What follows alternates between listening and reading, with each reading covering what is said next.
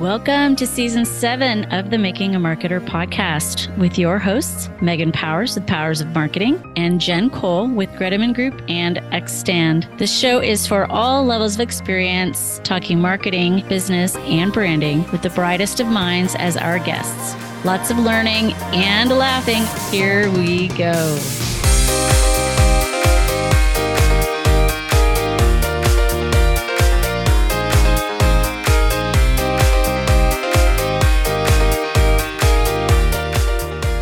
Hello, hello, and welcome to episode 141 of the Making a Marketer podcast. I'm Megan Powers with Powers of Marketing, these days focusing on strategic content creation, including podcast and event production, hosting, and emceeing. The show is brought to you by Powers of Marketing. And if you haven't yet, please fill out. We have a brief listener survey that would really, really, really love for you to participate in. Links in the show notes. It's also on Making a Marketer podcast com and we want to try to create a two-way conversation with our listeners so please check that out miss jen cole uh, this is the second time i've seen you this week. This is exciting. Yay. how are you doing? It's snowing in wichita. Yeah we always talk about weather. It is. It's a winter wonderland out there but it's kind of nice too because you go outside and it's not like it's not going to kill you. It's like 37 degrees outside but we got those fluffy flakes and it's really pretty. I yeah like my colleague kind of showed us uh, she turned her camera around on her laptop and it was she's like look how big these flakes are. They're huge. They're beautiful. It's wonderful this is the best kind of snow like there's awful kinds of snow but there's this kind of snow and this is my favorite i love it yeah awesome very fun yeah. very cool well i am pumped about our show today a referral from one of our previous guests and i think this is going to be a really interesting conversation i want to welcome yeah. to the show brian mccarty welcome Hello. Thank you so much. I'm thrilled to be here. It's going to be super fun and nerdy conversation for sure. Yay! Yeah, it's usually the best. We're gonna nerd out a little bit. Yeah. We don't do too many nerdy shows, but this is gonna. I think it's gonna be actually a good little mix. When Jen, I shared your paragraph with Jen about what you get excited about, and she got. she said this is gonna be such a good show. So yeah. I want to say up front too that I used to not name the show until after we did it, but I started. I I started on this path of like naming it before. This is definitely going to be a title that comes out of what comes of this potpourri today. Yeah, All right. So, Brian, as I, I looked at your website, I, all that you've done and are passionate about, we, of course, we got really excited to speak with you. We could go in a million different directions, but I digress. Let me read your bio. Brian McCarty is the director of marketing at Orum, the simplest API for fast, reliable payments. As a B2B fintech marketing leader, Brian has been the founding marketer for several successful brands, including Banno, acquired by Jack Henry in 2014, Moov, and Hummingbird. As a connector at heart, Brian gives back to the fintech marketing community through his passion project, fintechmarketers.com, a free job board helping fintech marketers discover the best fintech marketing jobs. Okay, so I have a pre question question I read yeah. on the fintechmarketers.com website, or maybe it was your website that you said you took a hiatus to reset. I but I don't really I don't really see any gaps in your in your employment history. So I'm like, how long of a hiatus did he take? Yeah, it was a good three, four months. And I was still freelancing and contracting with Moov, helping out oh, on some projects. Okay, so but I gracefully stepped back. I was just burnt out. Uh, I'd followed the founder of Moov Wade for quite a right. number of years and just reached a tipping point. So yeah, stepped away for good three, four months. Okay, that makes sense. The the, yeah. the, the freelancing thing element yeah. there yep. that I all right, very cool. All right, Jen, let's get going. Oh my gosh. So I'm really excited about this because community is one of my favorite things, absolutely one of my love languages. And from what I can tell, it sounds like we might have that in common, in addition to your agency background, which I'm like back in. Like it's funny because I said once I got out, I was never going back, and then I'm back and I love it. But the, the thing is, yeah, I got out to do community management. I went back and now back to social media management. But community, now that I'm back in an agency, it's a huge buzzword these days.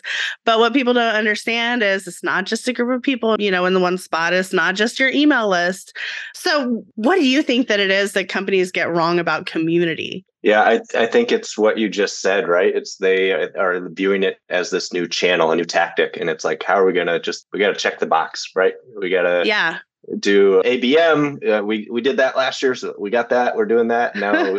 Oh, community, we got to check the box for that. And what are we doing there? And I learned a ton about community when I was at Moov because it truly the business started as a community first, which is really interesting. I so Wade, that. Wade, the founder, uh, he sold Banno to Jack Henry, so he was very successful in doing that. And then he started this thing, opened up a repo on GitHub called Moov, and he was open sourcing a bunch of stuff.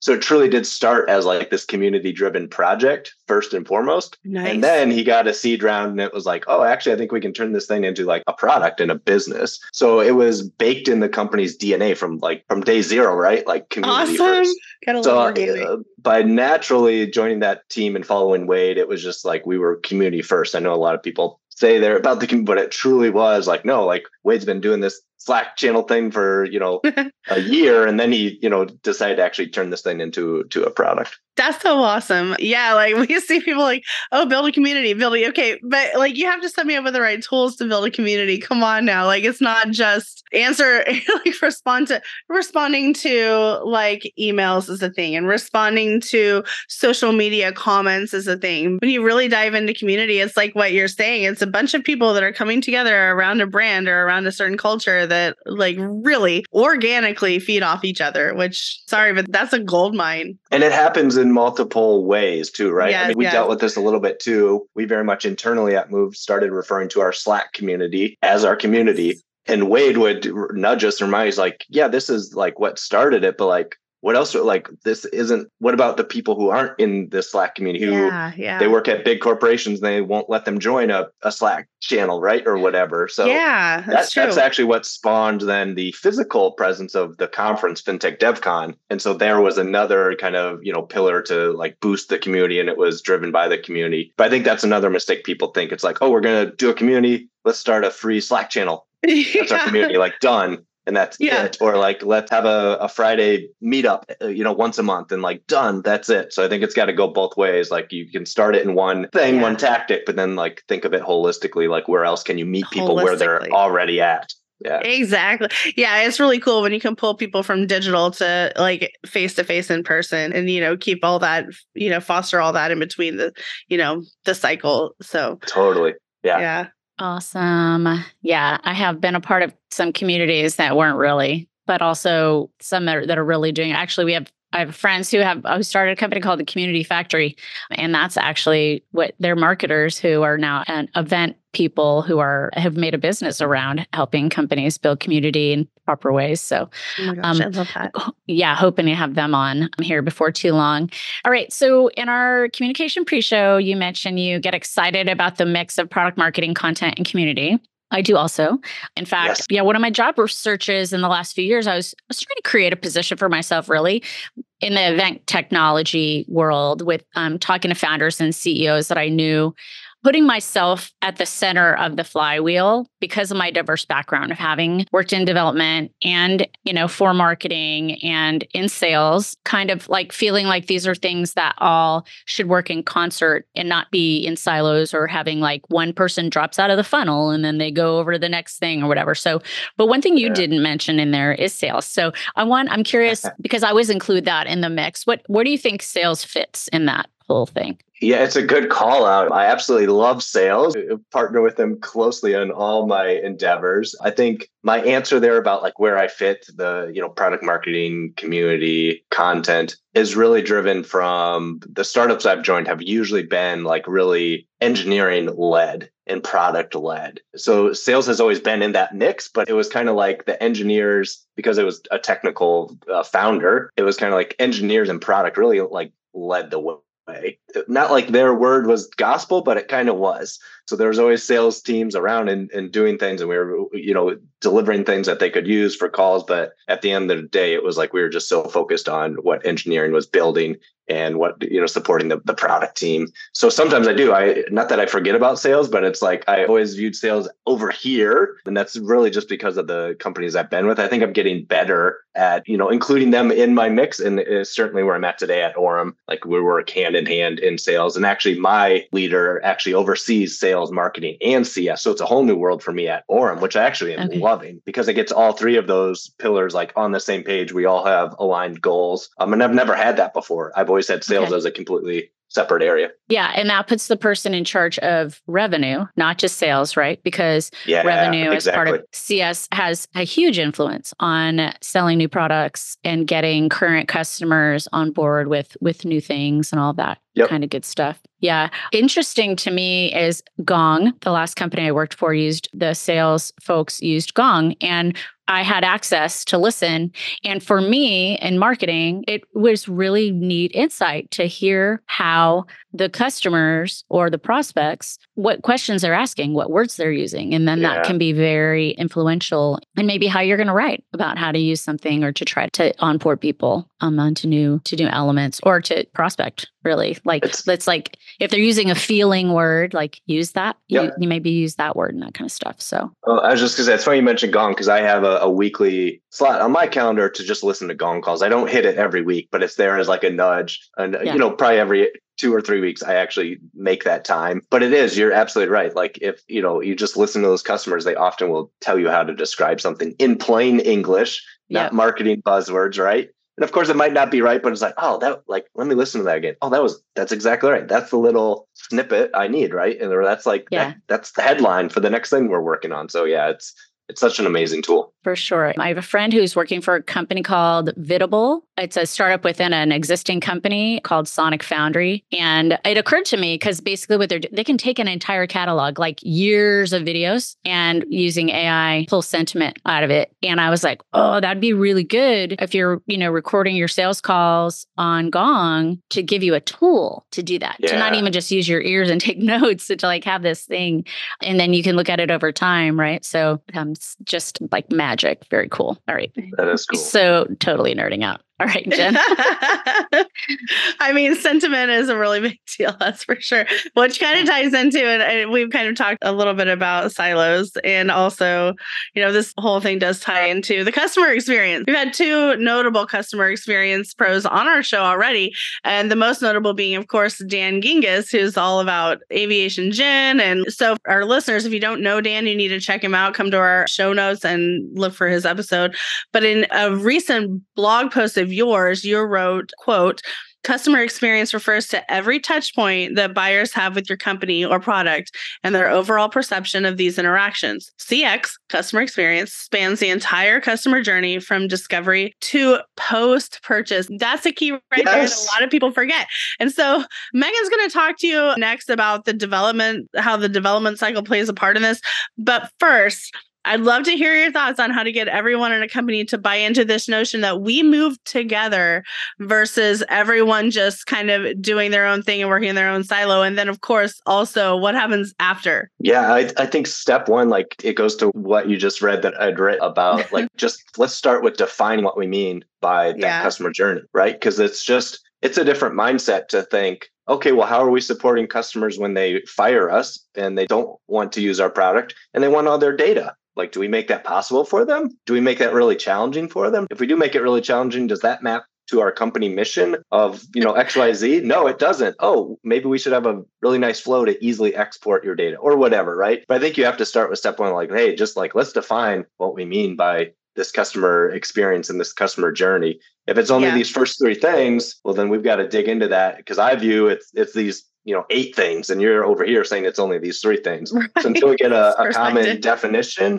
then we're you know always going to be you know battling each other or be working on different pieces of that that aren't coherent yeah, so true. It's all about cohesion and everyone having coming together on a common goal and placing out, okay, who's got these deliverables? How are we going to make this entire customer experience happen from this point to this point? There's a lot of moving wheels that go into customer experience. And it's it's hard too, especially in early stage startups, which is often where I am working, where you can recognize that and have that as your definition but you can also mm-hmm. recognize like yep we i don't have the resources to do seven and eight really good right now we can agree yeah. like this is our shared definition and we want to do the great exporting of data when you know a customer wants to leave us. We just don't have that capability right now or the resources or whatever. But as long as you know there's a mechanism to track that if it's an item on the roadmap or an ideas portal or like somewhere to at least vouch for like yep we believe in that thing. We know that's yeah. important. We just can't do it right now. Uh, that's not know, that's in our another, yeah Yeah. Yep. Yeah. Again, I love the idea of an an ideas portal. That's something that we currently don't really have something official for that at our company, which I might have to bring to someone's attention. I think that would be a great thing for what I, I work at an agency. And sometimes you have an idea for a client that's not even necessarily yours, but like you have this idea that you know could work for somebody else's client. Why not put it out there somewhere instead of just keep it locked up in your head and forget about it later? Yeah, ideas portals are great. And there's lots of great software now that makes it really easy to yeah. set up little ideas portals. And the key there is just having someone that's like owning it or reviewing it. Otherwise, it's like, oh, that feature is on the, back, the backlog. That's yeah. like where all features go to die, right? It's like, oh, the right. backlog, like it's five miles long. Right. We have this but thing, it, but we're not going to do anything with it.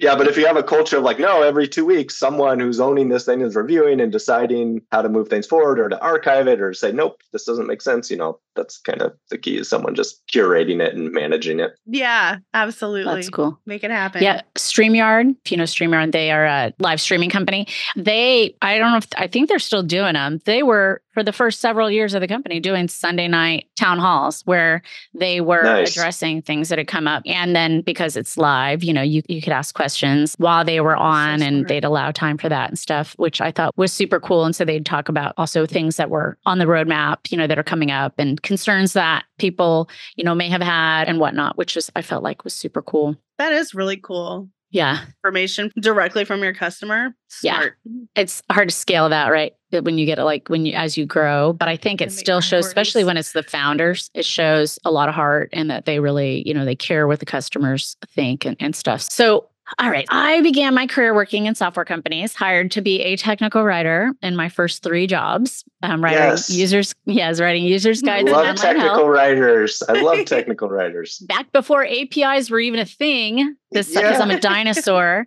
so in those roles, I was part of the development team. So, yep. but I really wanted to be part of marketing. So I used to joke that I was like an honorary part of the marketing team because my personality fit more with those folks than it did really with the developers.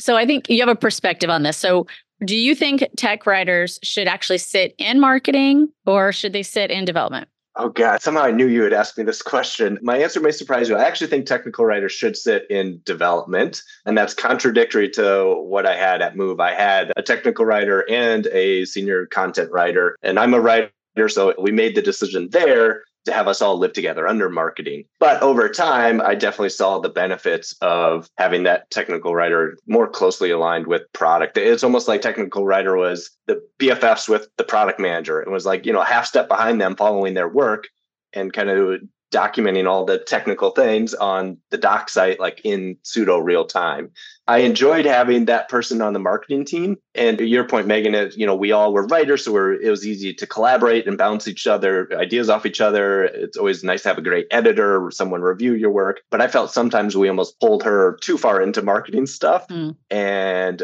then it was taken away. And it took me a little bit to figure that out. And then we actually ended up moving her back to sit under the product team. But yeah, okay. I actually think they technical writers should sit with the PMs and engineers. And it's just not the peons. You know what's funny though so what I would end up doing, I would get the specs, but more often than not, the specs couldn't keep up with what was actually being developed. So I would follow the specs to try to to use the software, but I was really writing the instructions based on my experience with the software, not right, not from what the specs said, because it they usually yeah. weren't in alignment but we'll talk a little bit about release notes later. Yeah, so that's that's total nerd territory. All right, we uh, like to take a brain break, and so this time our brain break question is: What's the best thing you accomplished in 2023, either personal or professional, that was on your goal list at the start of that year? We all write goals, right? We all. Some people make resolutions. Still, I don't. I think resolutions are just made to be broken. So I just like to set goals and and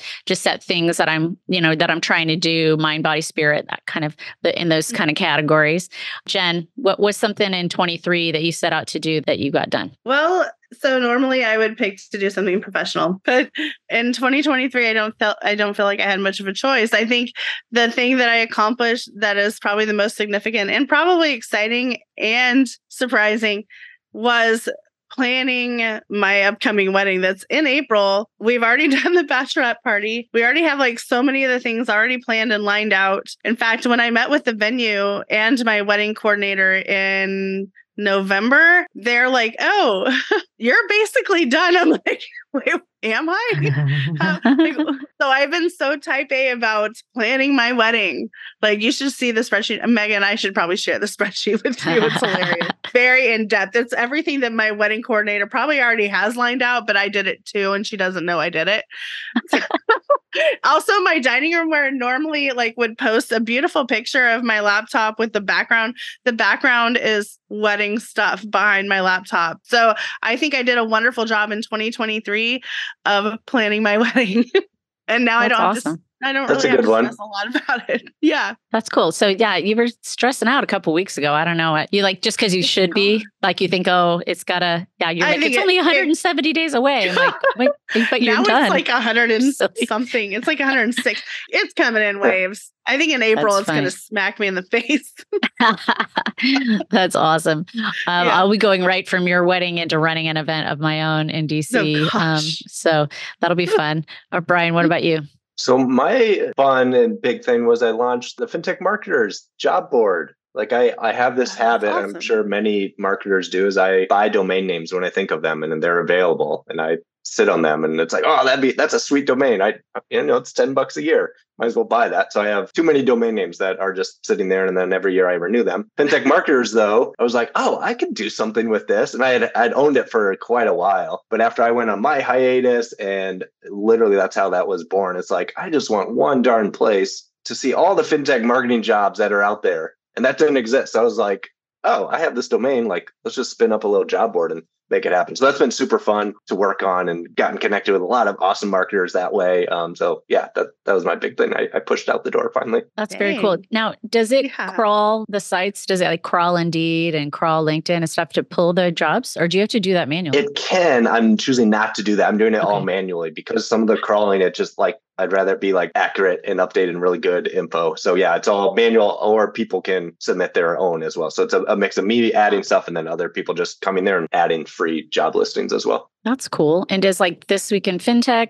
do they share it out for you? Are you getting play from media in I've gotten some when I first launched. Yeah, there was definitely some link sharing uh, happening with just industry friends that were you know gracious to post about it. So yeah, it's been it's been cool and it's been fun starting a new LinkedIn uh, account, you know, for, page for that, and literally starting with zero followers and seeing it slowly climb up to 400, which nice. I know like is nothing, right? But it's like, man, that's 400 people that are choosing to follow yeah. this page out of nowhere nowhere. And uh, that's been really fun. So it's really good for a company page, to be honest, because company it page really is. It, yeah, for right? small organizations, especially when it's like your side hustle.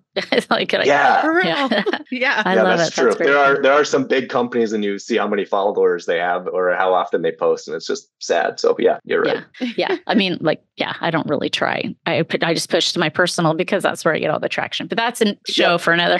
that's another show. we haven't done LinkedIn in a while, right? So mine was this is kind of weird silly, whatever. I don't know what it is, but I, I wanted to be fully employed for the the whole 12 months.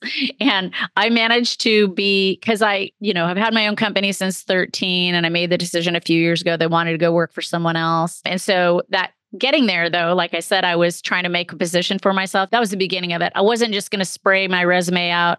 I wanted to be very intentional. If I'm going to go work for someone else again, I want to do what I want to do. Yeah. Um, and so I've gone through sort of stops and starts. And anyway, I, I managed to quit a job without a job. And then I only got like six days off or something before um, I accepted the new position. And so I was like, hey, that was pretty good. I've always said, I know so many people and they know I'm good. Like, what? I wish someone would just be like, hey, why don't you just come work for me? And that's basically what happened. So, awesome.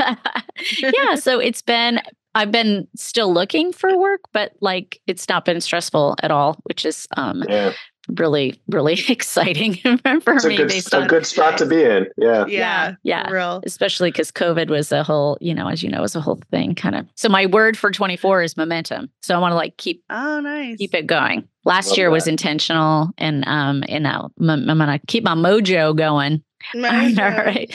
All right, Jen. Let's manage. all right.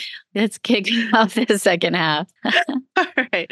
So, okay. So, here's something that I see often as a social media manager. And of course, also when I was a community manager, there's things that the customer feels like they need. But then there's things that the company is focused on when it comes to ROI and, you know, financial goals and things like that.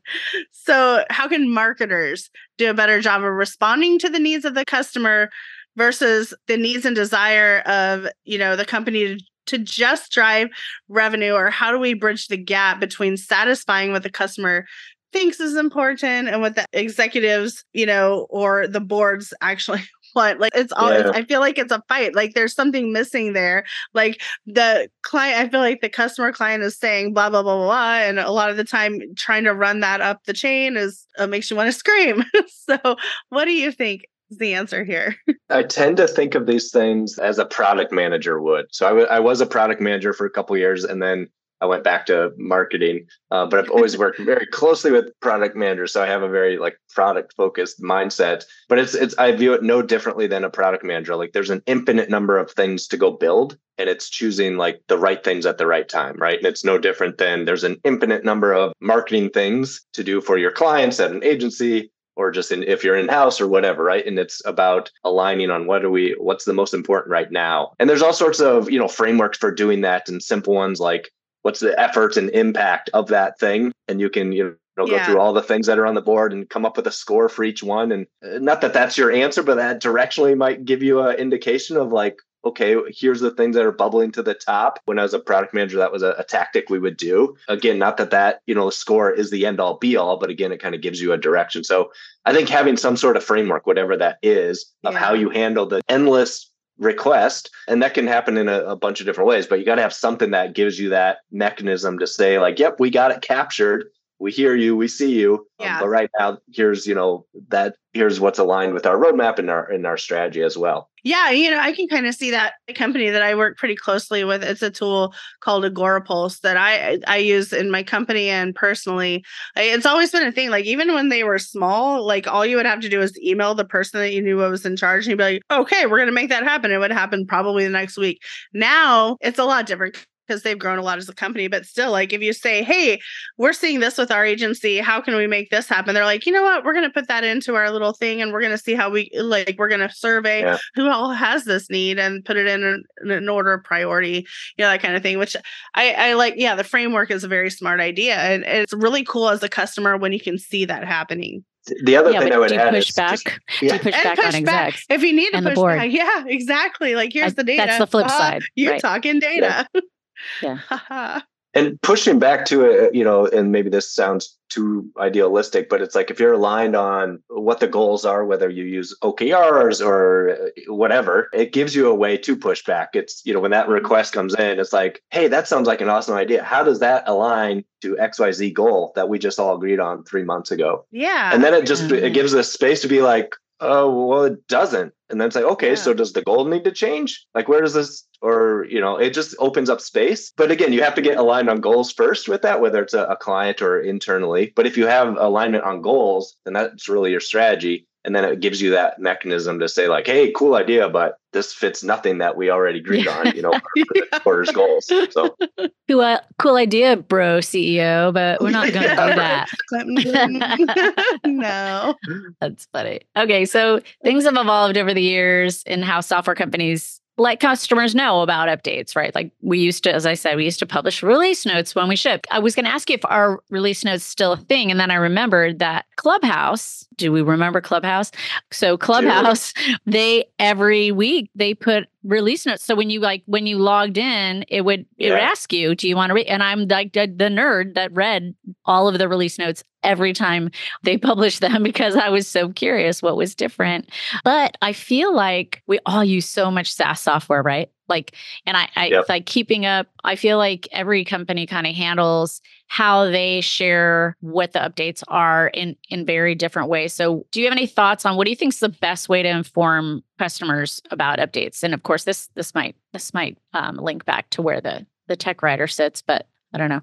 yeah, I think it's kind of back to what we were talking about with community. It's about like meeting mm-hmm. people where they're at right? So it, I don't think it's a, should we do release notes or should we do a monthly email? I think it's we should do all of the above, right? Because people are going to just like you, uh, Megan. It's like, oh yeah, I'm the same way. It's like release notes if they're written well. And some companies like Slack have gotten really fun. Like they have a very clear tone and voice and great puns in their release notes and all that stuff, right? Which is a joy. So I will read those. Other people will never read them, but they'll love a monthly newsletter that like recaps the new stuff that shipped over the last month. So I don't I think it's more about thinking about thoughtfully where can we meet our customers. Sometimes that's going to be release notes, sometimes it's going to be a little pop-up message in app if it's contextual and not too noisy. Other times it's going to be an email roundup. And again, it's you don't have to go ham and do all those things at once, but I think it's, you know, doing those things, measuring them, seeing if people are looking at them, and then kind of tacking on the, the next way uh, that you can meet customers where they're at. That's a great point. I do know yeah. that like when it comes up in Slack, I'm like, I usually I'm on a mission when I open well, I usually have something yeah, yeah. going in there to do.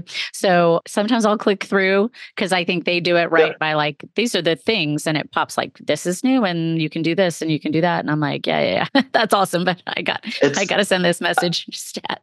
I've also found that surprisingly, uh, even at Orum, like our release notes, like our sales team leverages it, right? So that's a whole nother audience, like just internal users. There's so much going on at an early stage startup, and stuff is shipping left and right. And we, of course, we update everyone on Slack, but even that can be hard. So literally, like our, our sales team was asking, they're like, "What's where's where can I just get a list of the latest stuff that shipped?" I was like, "Well, do you go to our release notes?" They're like, "Oh, yeah, you're right. This is great." So even keeping that in mind as an audience, which sounds silly, but like it works, right? If sales needs a quick hit list of just to like remind themselves where what's you know shipped over the last couple months, uh, that can be a great way to accomplish that as well. Yeah. Well, it's a new feature to me. It might not be all that new, but I like the pinning feature in Slack. Yeah. You can pin a link to a folder or to a document or, or whatever um, at the top of the channel. I think that's super helpful because I'm always like, where does that walking deck live? And it's like, oh, it's right there. Yeah. Yep. Yeah. Very cool. All right. So we're going to bring your career full circle here. Yes.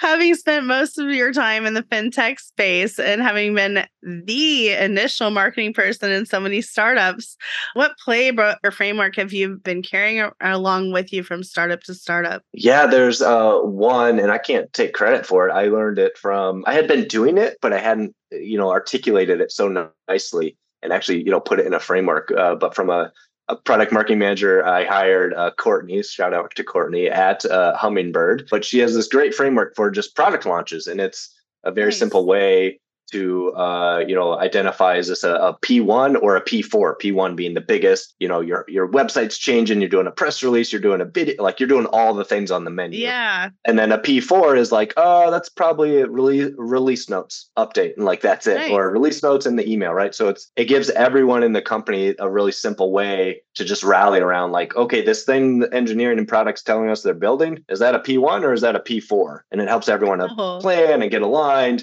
and then we have some indication of like, oh, okay, that's a P2. Here's about the things that we're probably going to do for that. A blog post, and you know, it's got kind of yeah. a, a menu, but and and and it's flexible. It doesn't mean like, oh, a P2, you just have to do these five things. But again, it like directionally, it gives everyone involved like just an idea of like okay how big is this launch how much time does marketing need to do our thing um, mm-hmm. um, all that good stuff yeah. so that framework uh, has been really, really great. And I've carried it with me and implemented it here at Orum as well. Yeah, that sounds like it would be really helpful. Like how much energy is going to be, how many energy and how many kinds of tasks are going to be going into this launch. that's a great thing. Like we have kind of the same thing in our agency, like where, you know, like depending on their, the scope of work, you know, like, okay, this, this, and this. It's yep. nice to just like everyone be on the same page and a set document like that sounds like it'd be insanely helpful. Uh, it has been, and I've for communication. I've been doing a lot of launches in my career, and we've always, mm-hmm. you know, sized them and said like, "Oh, this is a really big deal," you yeah. know. But it wasn't until Courtney introduced me to this, just the simple, you know, P one through P four. I was like, "Oh, that makes a ton of sense. That's way better." Scale of one just, to four. It, it gives us a shared language and like a shared yeah. understanding of like what goes into these launches which is again i think we've all been doing launches but now like here's our our map to just so we are saying the same thing and speaking the same language. Yeah anything like that can always be helpful on a team especially if you need one in time frame for turnaround be very important especially. And then like so like your content calendar then is mm-hmm. it's part of that entire it could be p1 through p4 yep exactly. Okay. yeah. Interesting. All right. Very cool yeah. Alrighty. We are close to the end. We'd like to ask every guest the same closing question. And this season it is what is one business challenge you've experienced in your career and how did you mm-hmm. overcome mm-hmm. it? Or what did you learn from it that might help our friends out there? Yeah, so I, we mentioned at the start of the call that I, I went on a little hiatus. And so I'll, I'll speak to that, just lessons learned. And it is really, and I'm continuously learning this, but getting burnt out is very real. I think all of us have experienced that a lot the last few years. But I reached a point at Moov, even though I'm close with the founding team there and followed Wade around for years, I kept a lot of that burnt out in. I didn't tell anyone about it until it was too late. It was like I was so fried and I literally uh, had to like quit and walk away and like just get offline for several months. So my lesson that I'm learning and still always working on is just like sharing more of what's going on with you and your uh, capacity and your mental well-being and all of that. Of course that takes trust with your manager or the culture of the company so like that has to be in place first obviously, right? Um, but if that's there, like it's on you kind of to share some of those things with your boss because then it makes those conversations a little more easier to come into and be like man i am fried and it's like okay I, I hear you i see you. Like let's work together on how we can ease up for the next few weeks or what do you need so i can support you all that. But i didn't have that. I bottled it all in and then i mm-hmm. didn't know what to do and freaked out and i was like yeah. i need to just go be offline for uh, you know four months and not do anything and kind of rekindle my spirit and my well-being. So um, that's the lesson I, I, continuously learn is just being vulnerable and telling your boss about like what's going on in your life to the extent you feel comfortable obviously right? And if yeah. you have that trust with him it's a pretty beautiful thing because then you can support each other with, with some of those those hurdles in life and, and work yeah, for sure. Well, and it, yeah. it can manifest itself in different ways, right? You could have ended up having like a different attitude at work with people not really knowing why you were behaving a certain way or why you reacted a certain way to something that you normally wouldn't have. Um, yeah. So yeah. if you don't if you don't verbalize it, then people, you know, will just be like, "What? What's his deal?" Yeah. Gosh, and you you said it well, Megan. It's that reminder too of like we're all going through stuff. So if mm-hmm. someone is yeah. acting a little funky, it's always like take a take a step. Man, man, I hope they're okay. Or I wonder if they're going through something, you know? So yeah, it's such a good yeah. reminder. Yeah, for sure. Awesome. Well, and you went offline, but then you created a website. So totally. well, I, I literally, I'm a big runner. So I was like running every day. And then, yes, I was kicking around this passion project, but it was, it was a really uh, like hard time because I stepped away from something that on paper seemed really, really good. And, but I, I needed it. I need to just heal some things up with myself, my family, all that good stuff. So yeah. I was running a lot of miles and doing a lot of thinking, which was beautiful. uh, yeah. So someday I will get back to that place, but it won't be because I, you know, was overloaded. It'll be because I'm, I don't know, maybe I'm don't have to work anymore, or one of these startups made it big, and I have enough money to just step away for a little bit. That'll be uh, right. uh, that'll be a, a good reason to to quit and walk away. So exit money. Yeah. Yes. Yeah. Yes. Something tells me you'd be back um, before too long anyway, because you got the new idea. You got the bug. yeah. I'll, I'll, put, I'll, put, one of those domains. I'll go see which domains I still own and figure out what to, to do with one of them. So, yeah, that's amazing. All right. Well, thank you, Brian, so much for being with us. This is really an awesome potpourri of, I still have no idea what I'm going to call the episode, but um, we'll see. I'll try to come up with something clever. Thanks for being with us today. Yeah, it's been awesome. Fun stuff, you guys. I really appreciate y'all having me on. Thanks. All right. And thank you, Jen. I won't see you. I don't know when I'm going to see you again. Oh, no, it'll be a couple weeks. We got another couple yeah. recording. yeah, we do. Thank God. All like right. the withdrawals that happen when we don't see each other on camera. They're real. All right, friends. Thanks so much for listening. This has been episode 141 of the Making a Marketer podcast, and we will catch you next